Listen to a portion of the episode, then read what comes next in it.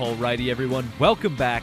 Tavis Killian here, and I am recording this a bit early as I'm headed to Iowa for the weekend. So, that is the neck of the woods where I grew up, and I plan to drive out for a few days. So, this is actually being recorded on Thursday the 4th, but this is the episode of Monday Madness for Monday the 8th. So, I hope nothing crazy happens over the weekend. Uh, News wise, that would invalidate my data and stories, but I will tell you I put $10,000 on the Buccaneers winning.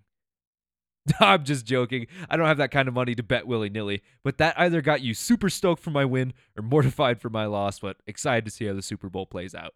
I know you didn't come here for my practical jokes. You came here for the data and the news stories like you do every week. So let's dive right into it. First up with our statistics, we've got the WTI pricing, and at the time of writing this podcast, it was priced at $56.46 per barrel. I hope that bull run continued through the weekend. Thanks to the extended production cuts from Saudi and other sectors resuming their typical consumption of oil and gas, we've seen prices climb and climb. Now, I want to let you in on a little secret. Production in the US isn't returning at a very aggressive pace. Some of it isn't returning at all as companies sell some assets in an attempt to pay down debt to people who can't quite produce because the cost of production may not be supported in that region. All right, I, I can hear some of you groaning. Well, that's no secret. Everybody knows that. Well, lots of people in the energy industry might know that, but I would wager that the general public still, as majority, does not know. We continue to eat away at inventories, produce what little we still can under the regulations and price environment that we have, although price is increasing, and we deplete our wells that are online. Thanks to a certain moratorium, activity will be even further suppressed for another 45 ish days or so, and I suspect that will further increase the price. I know fundamentals don't always factor into markets the way we would expect, but energy sources almost always skyrocket in price as supply plummets. Look at Spain with their recent snowstorm they had. Gas prices in the region more than doubled in just a few days. Warm homes and refrigerators are very popular luxuries that we all enjoy, especially in these months of January, February, and March. Most people wouldn't turn them off even if gas prices increased about 25%. It's because they're considered inelastic, or more informally, people will consume a similar amount even with large price differences. But that is an economic lesson for another day. I'm just predicting a further increase in prices, both oil and gas, thanks to a decrease in supply in response to Biden's policies. A stance where Petro has maintained for months, but hey, that's lots of doom and gloom. I'm not mad that prices are at 56.46. Next up, the rig count. And, you know, I'm not quite sure. I, I am recording on Thursday, and Baker Hughes typically releases the reports Friday morning, at which time I will hopefully have made some good distance from Colorado on the first legs of my journey. What I can tell you is that I stand by my prediction that the rig count should hold for a little while longer before we see decline. For example, two rig counts have been released since Biden announced his 60 day moratorium, and in that time, we've seen 11 rigs go up in the US. Of course, some people did prepare for this by filing for many more permits in advance, but I feel the shock will have to come soon, and I've got a story a little bit later to support that, so stick around.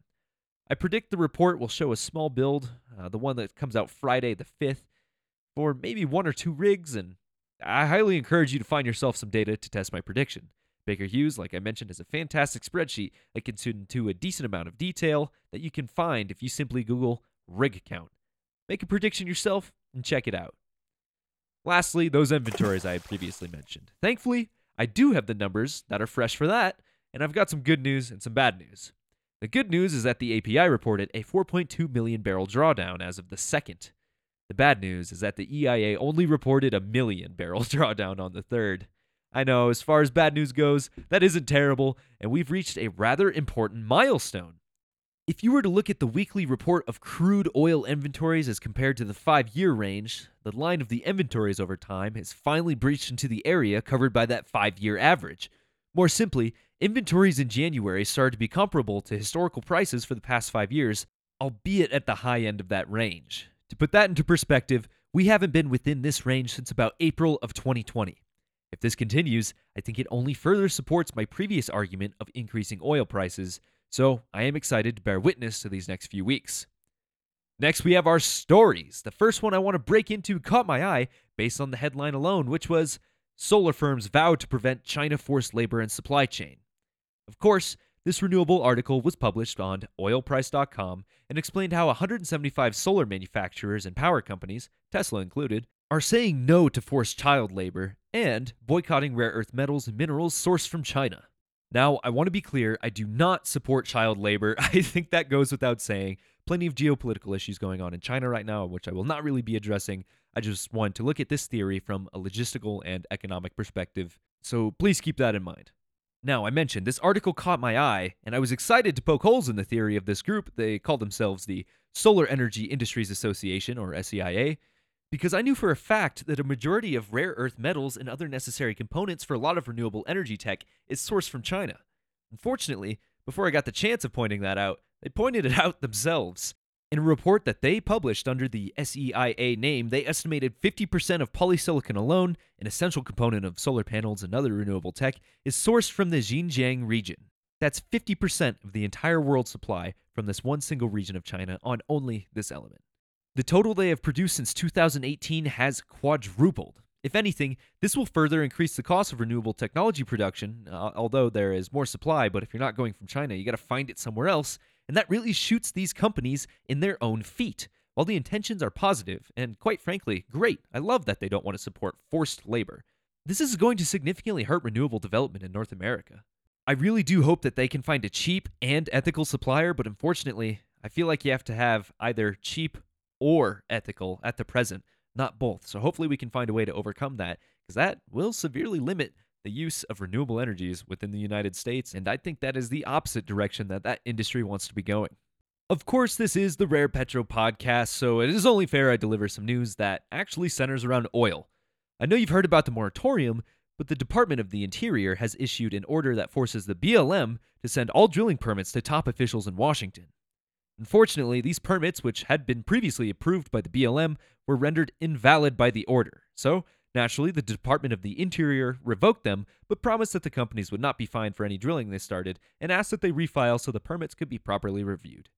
This is like signing up for a golf tournament, renting everything you need from the clubhouse, playing the first two holes, and the course owner telling you that the rules have been changed and you can no longer play with the clubs that you had rented from his very own employees that worked under him in his clubhouse. To top it all off, the owner promises you that you will not be fined for your incompetence and that you can still play if he approves your rental of the same bag of clubs personally. Sounds a bit strange to me. Fortunately, at least some 33 wells have been approved by top officials since the moratorium, but that is a far cry from enough wells to supplement the ones already dwindling in production. Remember how I mentioned that at the start? All the pressure is here to push prices up, and we're seeing huge jumps already. The markets are reacting violent, and WTI price is accelerating towards 60. An incredibly volatile environment for sure, but it could just push prices even higher. If we stick on the subject of government, I'd like to revisit the infamous moratorium and New Mexico's response. Now, New Mexico is especially upset about this new drilling moratorium because it hits them a little bit harder than most. What do I mean by that? Well, 57% of all onshore oil and gas drilling that occurs on federal lands occurs in New Mexico. That's over half of federal onshore drilling that occurs in New Mexico alone.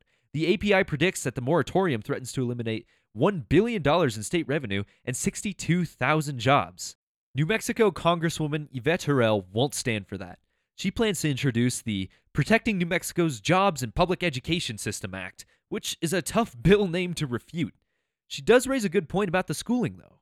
In 2021, one third of the state's revenue came from oil and gas, and limiting that funding even for two months will greatly erode the quality of the public school system in the state.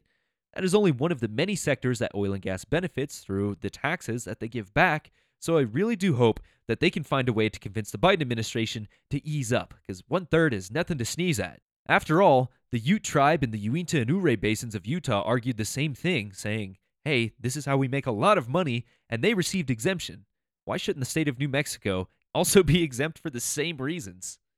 But I am afraid that is the end of our stories and therefore the end of our podcast. So please, if anything, I hope this sparks you to do your own research as well, even if it's just to prove me wrong with the rig count because I recorded this before I actually had those numbers. So go ahead, look those up. Sometimes I can't believe the things I say, but I try to deliver them as truthfully as possible with the information that I uncover. You can find more content on rarepetro.com in written or audio form, so there are plenty of resources for you to learn and grow more in this industry. This has been Tavis Killian with Rare Petro, and until I see you next time, take care, everybody.